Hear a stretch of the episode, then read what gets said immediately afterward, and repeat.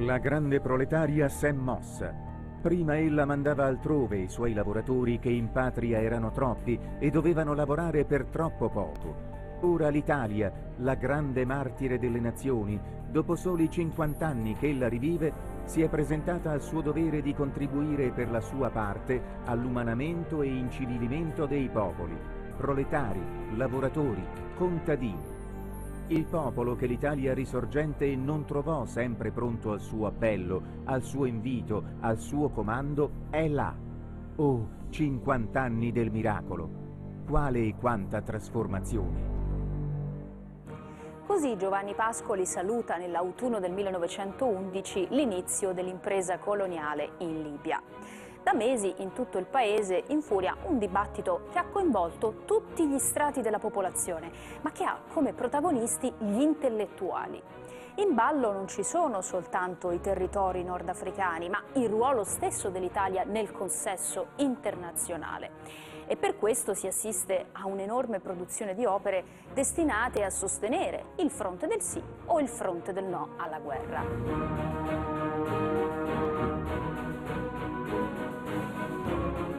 Poesie, articoli, film e persino canzoni come la celebre Tripoli Bel Sol d'amore. Canzoni che hanno segnato un momento importante nella trasformazione della società italiana.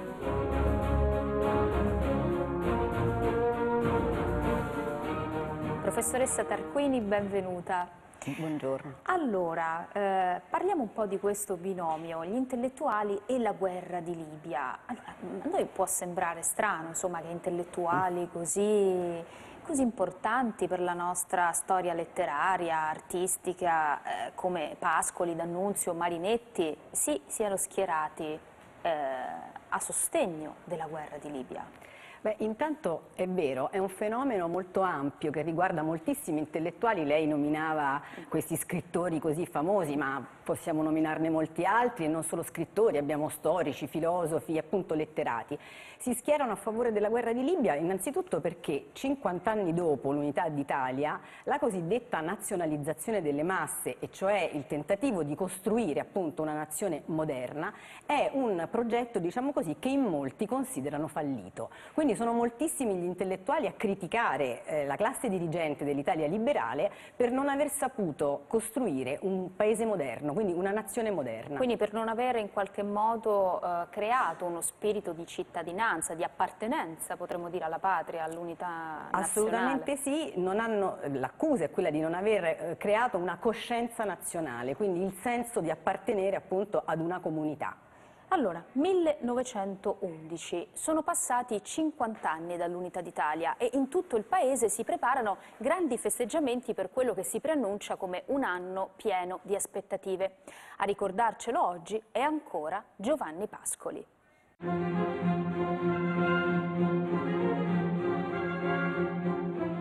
9 gennaio 1911 Giovanni Pascoli, il più importante poeta dell'epoca e uno dei più grandi della nostra letteratura, definisce santo l'anno appena iniziato. Santo, io ripeto, quello che noi facciamo e il popolo italiano fa non è una festa e una commemorazione civile, ma è una cerimonia religiosa. Noi celebriamo un rito della religione e della patria che ispirò il pensiero di Mazzini, che affocò l'energia di Cavour, che fece innalzare il tricolore a Carlo Alberto, che fece gittare il grido unitario a Garibaldi, che fece snudare la spada a Vittorio Emanuele. L'apostolo, il guerriero, lo statista e il re sono loro, gli eroi dell'Italia unitaria cantati dal poeta romagnolo e prima ancora dal suo maestro Giosuè Carducci, che aveva predetto una nuova età dell'oro per il nostro paese dopo gli splendori dell'impero romano e del Rinascimento. Se i rapporti con la religione ufficiale e con il Papa sono pessimi, viste le ferite ancora aperte della questione romana, il culto della patria, del risorgimento e dei momenti gloriosi del nostro passato diventano oggetto di una sorta di culto laico, di religione civile.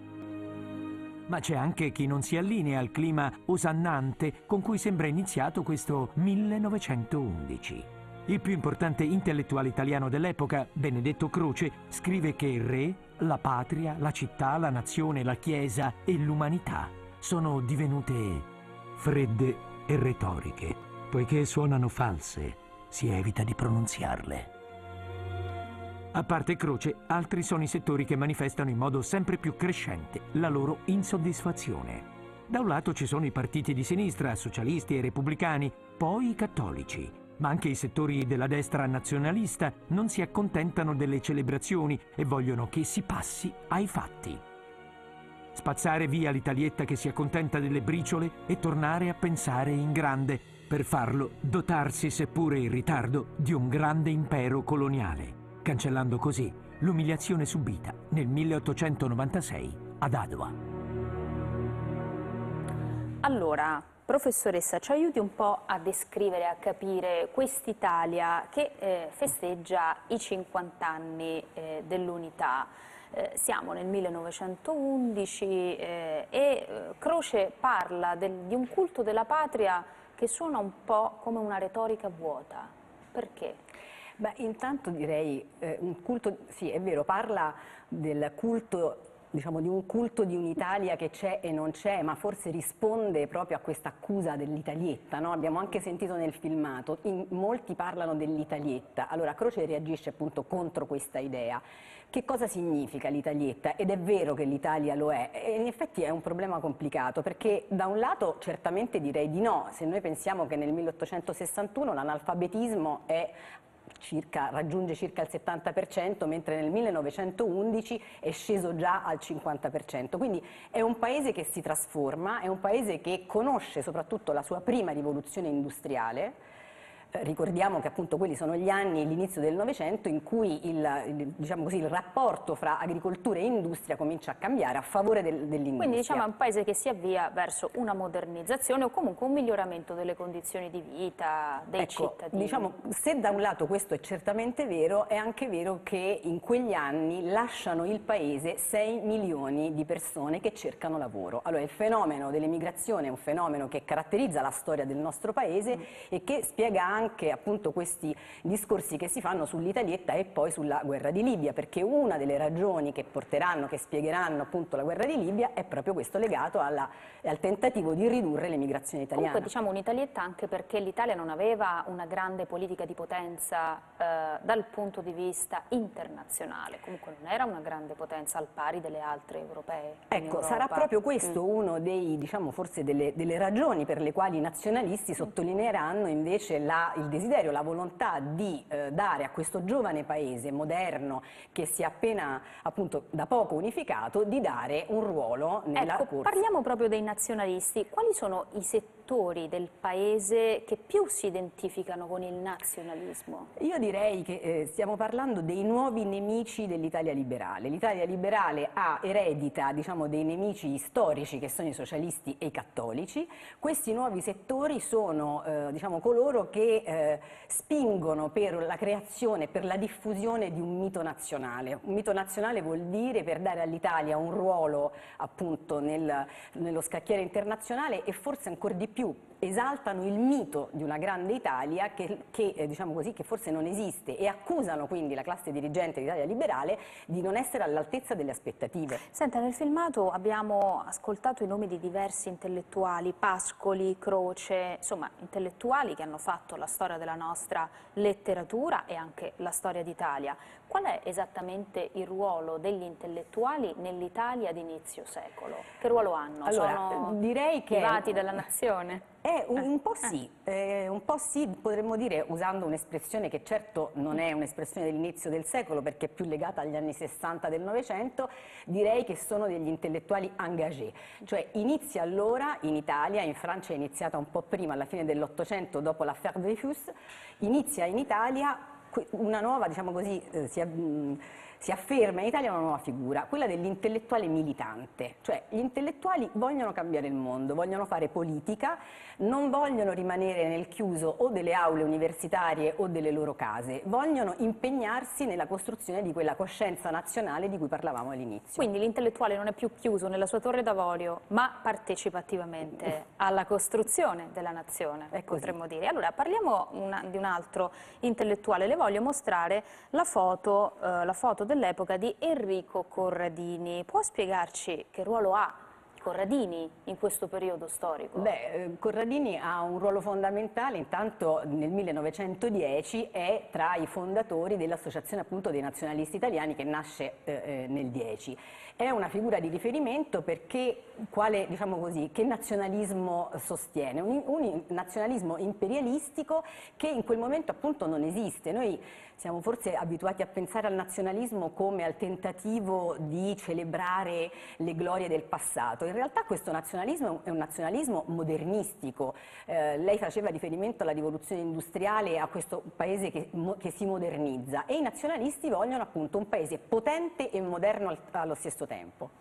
Giugno 1911, in un tripudio patriottico si inaugura a Roma il monumento a Vittorio Emanuele II, il re dell'Unità d'Italia. Ma c'è chi non si accontenta della retorica patriottica e pensa a come far tornare il nostro paese nel novero delle grandi potenze.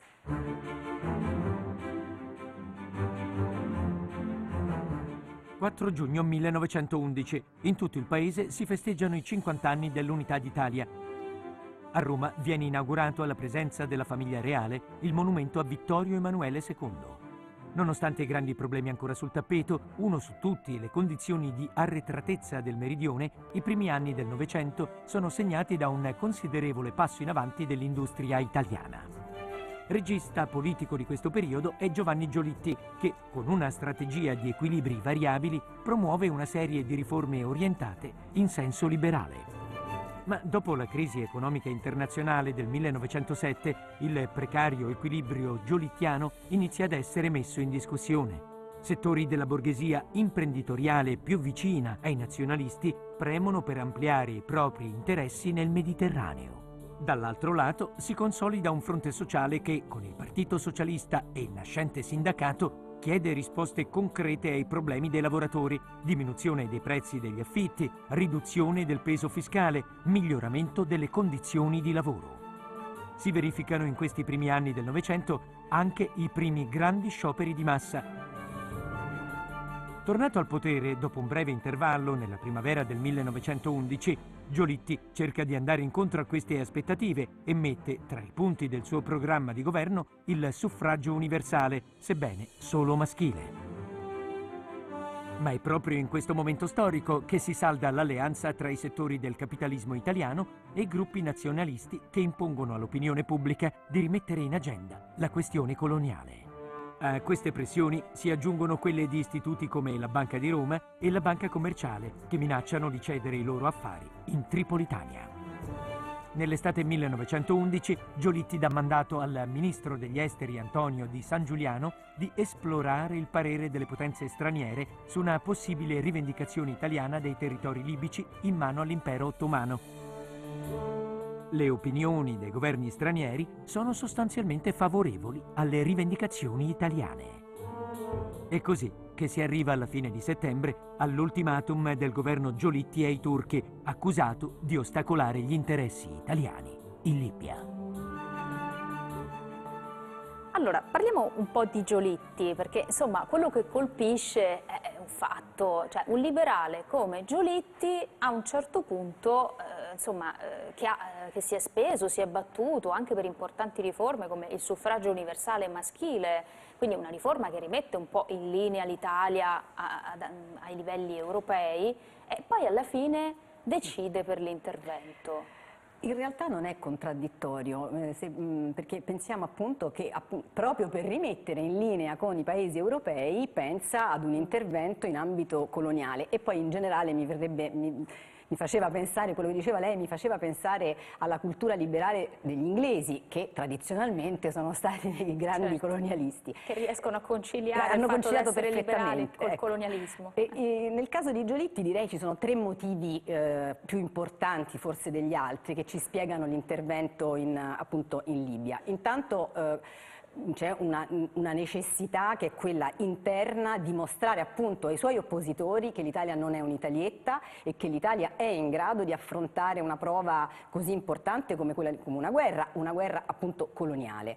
C'è il problema ancora diciamo così di tutelare, eh, nel filmato si faceva riferimento agli eh, interessi delle banche, quindi ci sono degli interessi commerciali importanti e finanziari in eh, Tripolitania e quindi questo è senz'altro eh, diciamo così un motivo motivo e poi direi il riscatto, anche questo, di questo si è parlato, del, della uh, vicenda drammatica di Adua della fine del secolo, quindi queste, sconfitta della sconfitta di Adua, di Adua certo. e quindi il, il, desiderio appunto di rilanciare una politica. Il desiderio eh, di riscattare la patria. Allora proprio di patria parliamo. Mm. Professoressa, le voglio far vedere questa immagine, allora queste immagini che ci mostrano il Vittoriano, il monumento inaugurato, costruito da Giuseppe Sacconi per celebrare eh, Vittorio Emanuele II, primo re d'Italia. Allora, noi qui vediamo due scritte sopra le, le quadrighe, patrie unitati e civium libertati, per l'unità della patria, per la libertà dei cittadini. Insomma,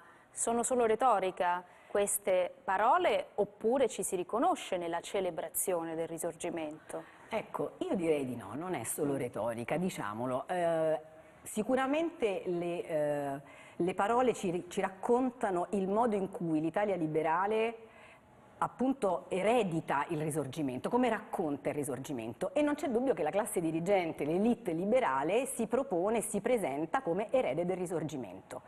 D'altra parte a quei festeggiamenti, quel giorno festeggiando appunto i 50 anni eh, dell'Unità d'Italia, non partecipano tutti, diciamo così, tutte le forze politiche. Allora il problema è che questo risorgimento è molto poco condiviso. Pensiamo per esempio che i repubblicani non, non parteciparono al, appunto alla alle festa, celebrazioni. alle celebrazioni perché non si eh, identificavano in un'Italia eh, monarchica e perché evidentemente erano eredi di un altro risorgimento e forse anche i cattolici qualche problema con il risorgimento pur l'avevano. Certo, perché con non expedit comunque i cattolici non partecipano, però di fatto il Vittoriano rimarrà un monumento celebrativo dell'unità nazionale, nel 21 sarà inumato il Milite Ignoto, quindi insomma avrà una storia questa funzione a lungo. Senta, abbiamo eh, ascoltato nel filmato la questione della pressione delle banche nella guerra di Libia. Io credo C'era che... questa pressione? Sì, eh, diciamo così, gli storici l'hanno ricostruita e quindi evidentemente c'è un problema eh, legato appunto a degli interessi specifici, per, in particolare appunto del Banco di Roma. Credo che a determinare però una guerra siano appunto più fattori, forse non c'è né soltanto un problema economico e né soltanto il desiderio di mostrare al Paese e, eh, e, e agli altri paesi che l'Italia non è un'italietta. Credo che sia appunto un insieme di questi fattori a scatenare poi l'intervento in Tripolitania concorrono sì. insomma, alla guerra coloniale. Allora, mentre i politici e in primis Giolitti discutono sull'opportunità di dare o meno il via libera alla guerra contro i turchi, da mesi ormai in tutto il paese infuria il dibattito pubblico, dibattito a cui partecipano un po' tutti, intellettuali, poeti e artisti, ma anche filosofi e africanisti.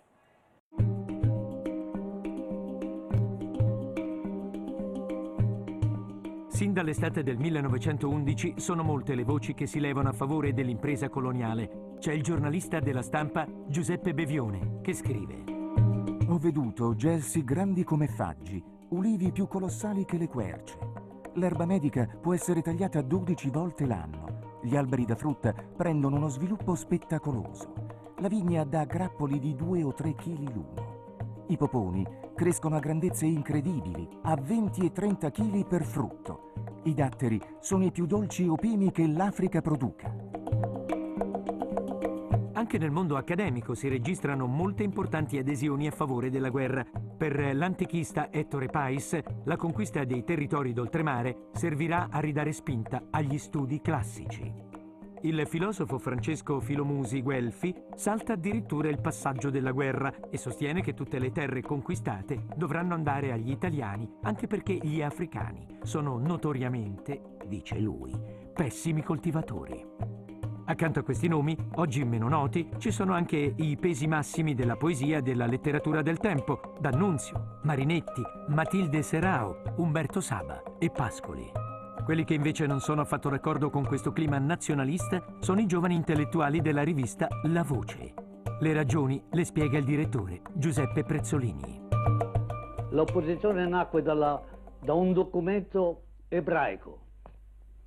Il eh, signor Berenson, che stava a Firenze, che aveva una certa autorità come americano, ebreo e critico d'arte, per tutte queste ragioni molto, molto legato alla, così, alla parte più colta di Firenze, alla parte più eh, intellettuale e anche alla parte più, più ricca di Firenze, mi mandò un documento interessantissimo, cioè dire il documento con cui la, la commissione ebraica, che allora eh, do, doveva fondare lo, sta, lo, Stato ebraico futuro, aveva fatto un esame della Cirenaica e aveva trovato che in Cirenaica non c'era modo di fare una, una grande colonia, perché eh, i, i, mezzi, soprattutto l'acqua, mancava. Quindi il, la lavanderia che nella Cirenaica ci sarebbero potuti essere 100.000, 100 emigrati all'anno era un'illusione. Quando invece la guerra fu dichiarata, nonostante l'opposizione vigorosa della, della voce... Ecco, qui, qui sorse il problema morale fra me e Salvemini. Io ritenni che una volta che il paese è in guerra non convenisse più eh, opporsi alla, alla spedizione una volta che c'era la guerra, c'era la guerra e la guerra si fa, un popolo la fa eh, e accetta, accetta quello che è stato fatto dal capo. Allora, parliamo un po', professoressa, degli intellettuali della voce. Questa rivista, fondata da Prezzolini, insomma, molto importante nel panorama culturale italiano. E questi intellettuali eh, non sono a favore della guerra all'inizio, poi invece cambiano poi cambiano idea. Eh.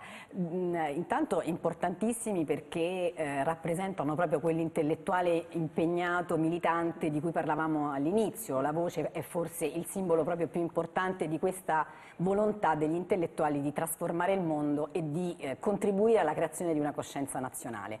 Ehm, è vero, eh, Prezzolini e, eh, e, gli altri collaboratori in un primo tempo all'inizio appunto sono contrari. Sono contrari perché in realtà diciamo per ragioni di merito non c'è un diciamo, pregiudizio positivo pacifista né tantomeno la difesa degli interessi eh, degli africani del nord. Mm. La voce è contraria perché, eh, quindi i suoi collaboratori sono contrari perché pensano che non sia il caso, nel, perché non sia opportuno ecco, eh, andare in guerra. Dopodiché nel momento in cui invece il, il governo insomma, si decide per l'intervento, per ragioni di, eh, di patria e, per, e, perché, eh, e, appunto perché non c'è un pregiudizio pacifista dietro, anche la voce si schiera nel grande coro e va a, fa, a far parte del grande coro degli interventisti. Insomma, il governo nazionale dichiara la guerra e gli intellettuali si devono schierare per forza e si schierano. a sostegno. Senta, vediamo un'altra immagine, quella di Cabiria, il film di Giovanni Pastrone del 1913, tra l'altro film a cui collabora anche Gabriele D'Annunzio. Ecco. Allora, ci spiega come mai D'Annunzio è così coinvolto nella guerra di Libia? Allora, intanto eh, si dice che eh, Gabriele D'Annunzio accetti di scrivere le, le didascalie, Cabiri è un film muto, le didascalie perché aveva sempre bisogno di soldi.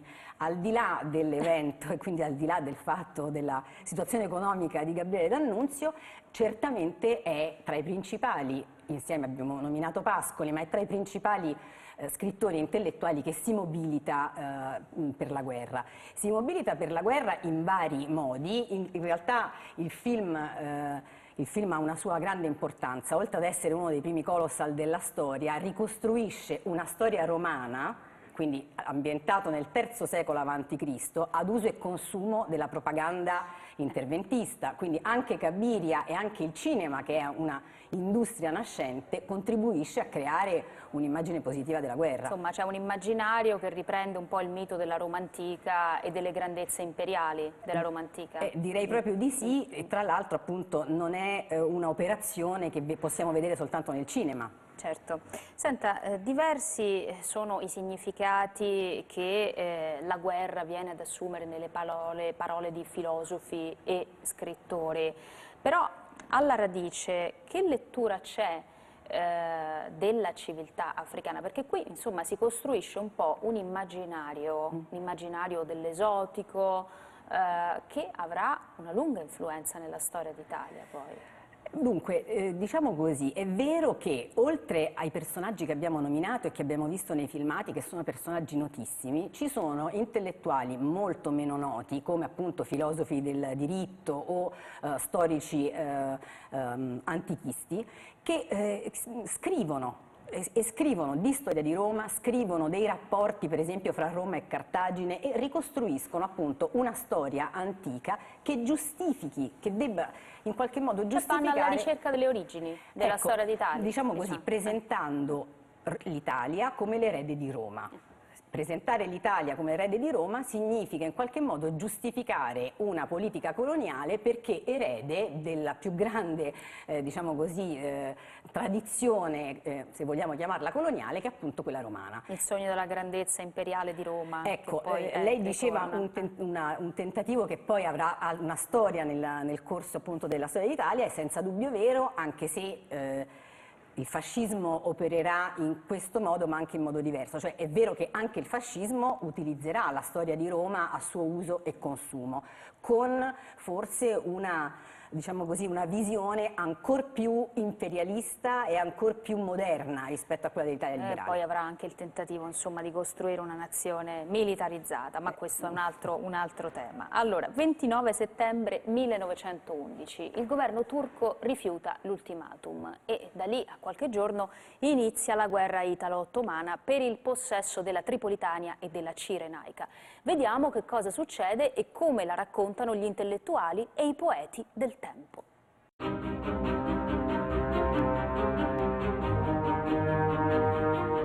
A causa dell'impreparazione dell'esercito è la Marina a condurre da sola le prime fasi della guerra. E dopo la conquista di Tripoli sono i 1732 marinai racimolati tra le varie unità a doversi accollare per giorni la difesa dell'avamposto.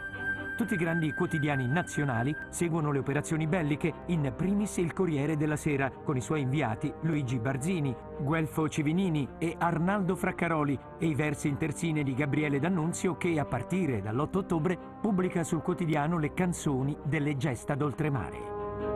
Italia, Italia, non fu mai tuo maggio nella città del fiore e del leone quando ogni fiato era d'amor messaggio, sì nuovo come questa tua stagione, meravigliosa in cui per te si canta, con la bocca rotonda del cannone.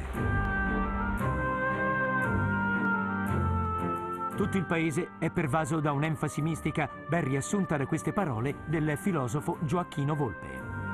Gli scontri diventarono battaglie. Il fantaccino che fa di buon umore il suo dovere un eroe generali coraggiosi che vanno al fuoco con la truppa, condottieri o grandi soldati.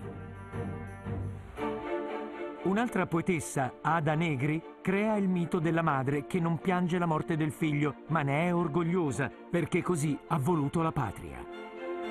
E se questi sono i due personaggi più noti che si prestano a scrivere versi sull'impresa di Libia, dietro di loro ci sono schiere di versificatori pronti a glorificare ogni aspetto della guerra. E poi c'è una canzone destinata per forza di cose a soppiantare le poesie. Tripoli, bel suol d'amore, ti giunga dolce questa mia canzone. Questa mia canzone. Sventoli il tricolore.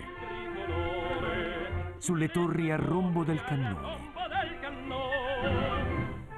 Naviga o corazzata. Benigno è il vento, dolce è la stagione. Terra incantata, sarà italiana, a rombo del cannone.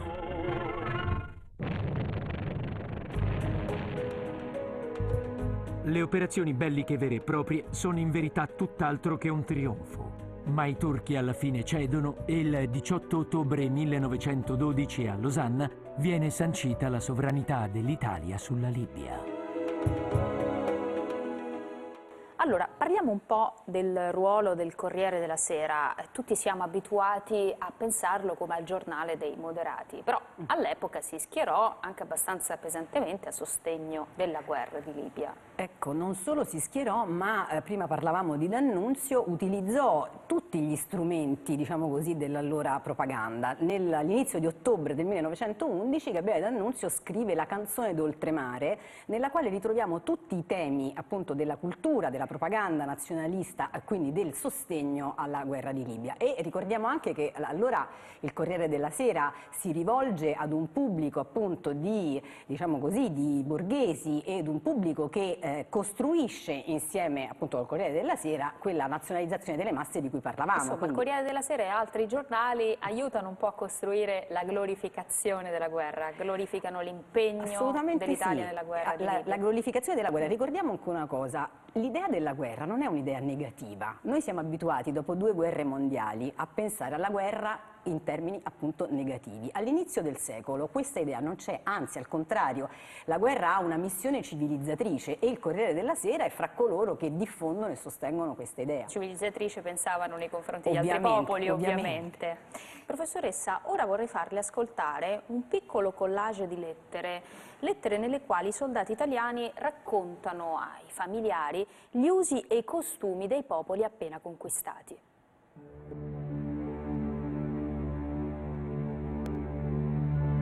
L'arabo in tutte le ordinarie operazioni della sua vita prega. Prega quando cammina, prega quando lavora, prega quando combatte. È ripetendo il loro dogma principale di fede che gli arabi urlando si lanciano all'attacco dei nostri fortini e si fanno massacrare. È ripetendo sottovoce, quasi una triste cantilena, quelle poche parole che condannati si avviano alla forca. I costumi di questa gente non te li so descrivere, perché, credi, mi scapperebbe da ridere. Sembrano tanti magazzini di carbone. Non sono né vestiti né spogliati. Dormono ammonticchiati l'uno sull'altro, come i mattoni in un cantiere. Sporchi come latrine, brutti come il diavolo. Ti dirò anche qualche cosa della vita e costumi dei nostri maggiori nemici, ossia degli arabi e dei beduini. I primi generalmente conducono in città una vita oziosa, passando le giornate accovacciati con le gambe incrociate. I beduini sono i briganti del deserto. Combattono unicamente per saccheggiare, spogliano i cadaveri dei nostri soldati, quando possono averli si vestono dei loro panni o vi trafficano.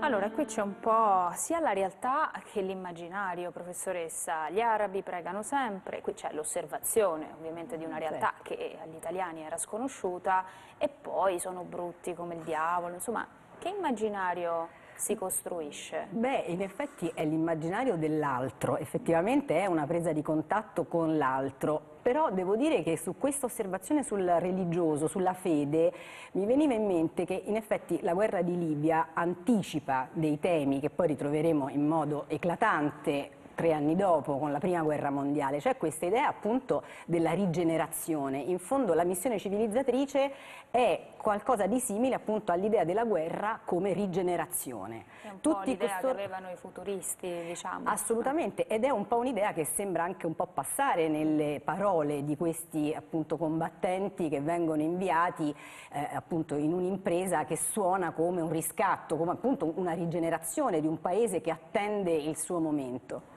Professoressa, un libro, un luogo e un film allora, per raccontare la, la, guerra di Libia e anche il rapporto degli intellettuali con la guerra di Libia. Ma, ma infatti direi eh. che allora, il luogo, è, iniziamo dal luogo perché è più semplice, l'abbiamo visto il Vittoriano, quindi io direi che effettivamente è Roma ed è Piazza Venezia perché questo monumento racconta molto della storia d'Italia ma soprattutto della storia d'Italia e del rapporto che la storia d'Italia ha con il suo passato, cioè come abbiamo interpretato il nostro passato in, questo, eh, in fondo in, questo, cioè in, questi cento e più anni di storia d'Italia. Forse anche il rapporto degli italiani con la costruzione dell'idea di ecco, patria, no? visto ecco, che poi è stato così. scoperto e riscoperto più volte nel Viene scoperto e riscoperto, cambia ogni volta.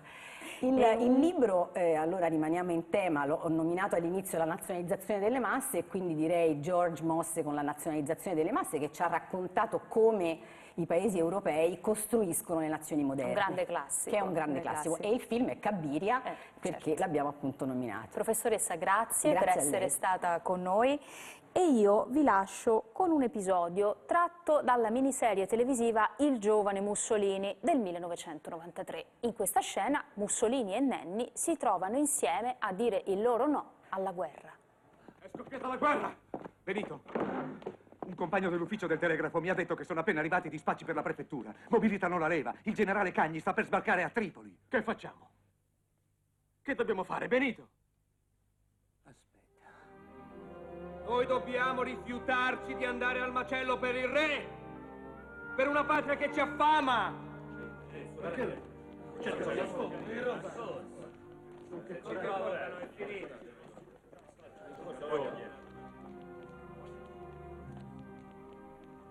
Per un governo che vuole solo gli interessi dei padroni e dei fabbricanti di fucili. Il re ci chiama per la guerra? E noi al re rispondiamo no!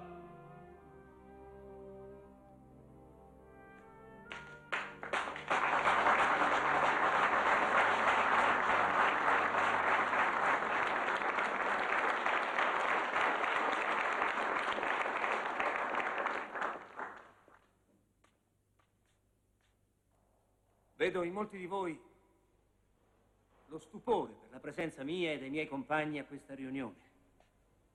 Stupore legittimo, dopo quanto è successo in questi ultimi mesi. Una lotta dura, in certi momenti spietata ci ha divisi, ci ha messi l'uno contro l'altro.